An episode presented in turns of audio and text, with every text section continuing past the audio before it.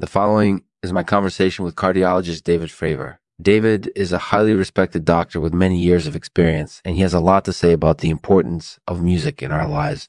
So I asked him for a few comments on the topic. Enjoy our thanks to Stunts Isidore for sponsoring the show. Please leave your comments and feedback on the blog or on social media using the hashtag LexmanArtificial.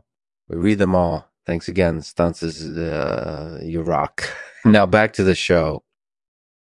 Hey everyone, it's Lexman here. Today we're going to be talking with one of the most qualified doctors in the field of cardiology, Dr. David Fravor. David, thanks so much for taking the time to join us today. It's my pleasure. So, David, first of all, could you talk a little bit about your journey to cardiology?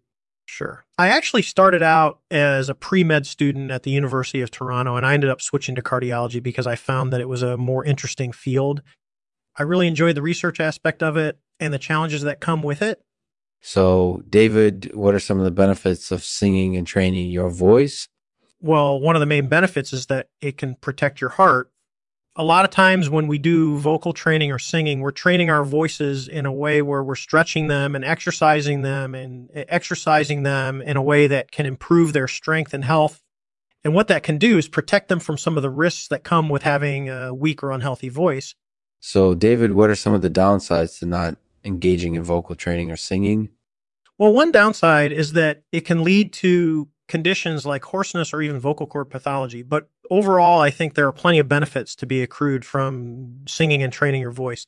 So, if you're someone who's interested in improving their health and well being, then I think it's definitely something you should consider. Yeah, definitely. And what about songwriters in the music industry? Do they deserve more recognition than they currently receive? Yeah, definitely. Songwriters play an extremely important role in the music industry, and they often get overshadowed by other factors like celebrity status or record sales or record sales. But I think songwriters have a lot to offer, not just the music industry, but society as a whole. They create stories and melodies that can touch people's hearts in ways that other forms of art simply can't. So I think they deserve more recognition and appreciation than they currently receive. All right, David, that sounds like quite a bit to take in. So let me ask you this What's your future plans related to cardiology? Well, right now I'm working at the Bill and Melinda Gates Foundation's Melanoma Research Center as Director of Research.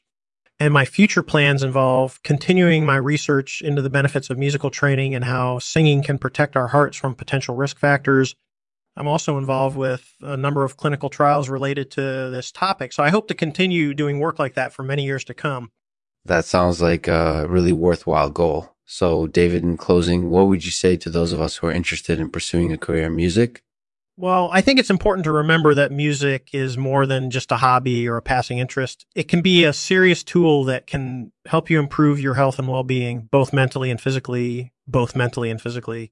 So, if you're interested in pursuing a career in music, then I think it's important to do your research and find an area of specialty that interests you and I think musical training can be a huge part of that. So go ahead and give it a try. You might surprise yourself. Now, David, what's your favorite song? My favorite song? That's a tough question. I guess I would have to say my all time favorite song is I Will Always Love You by Whitney Houston.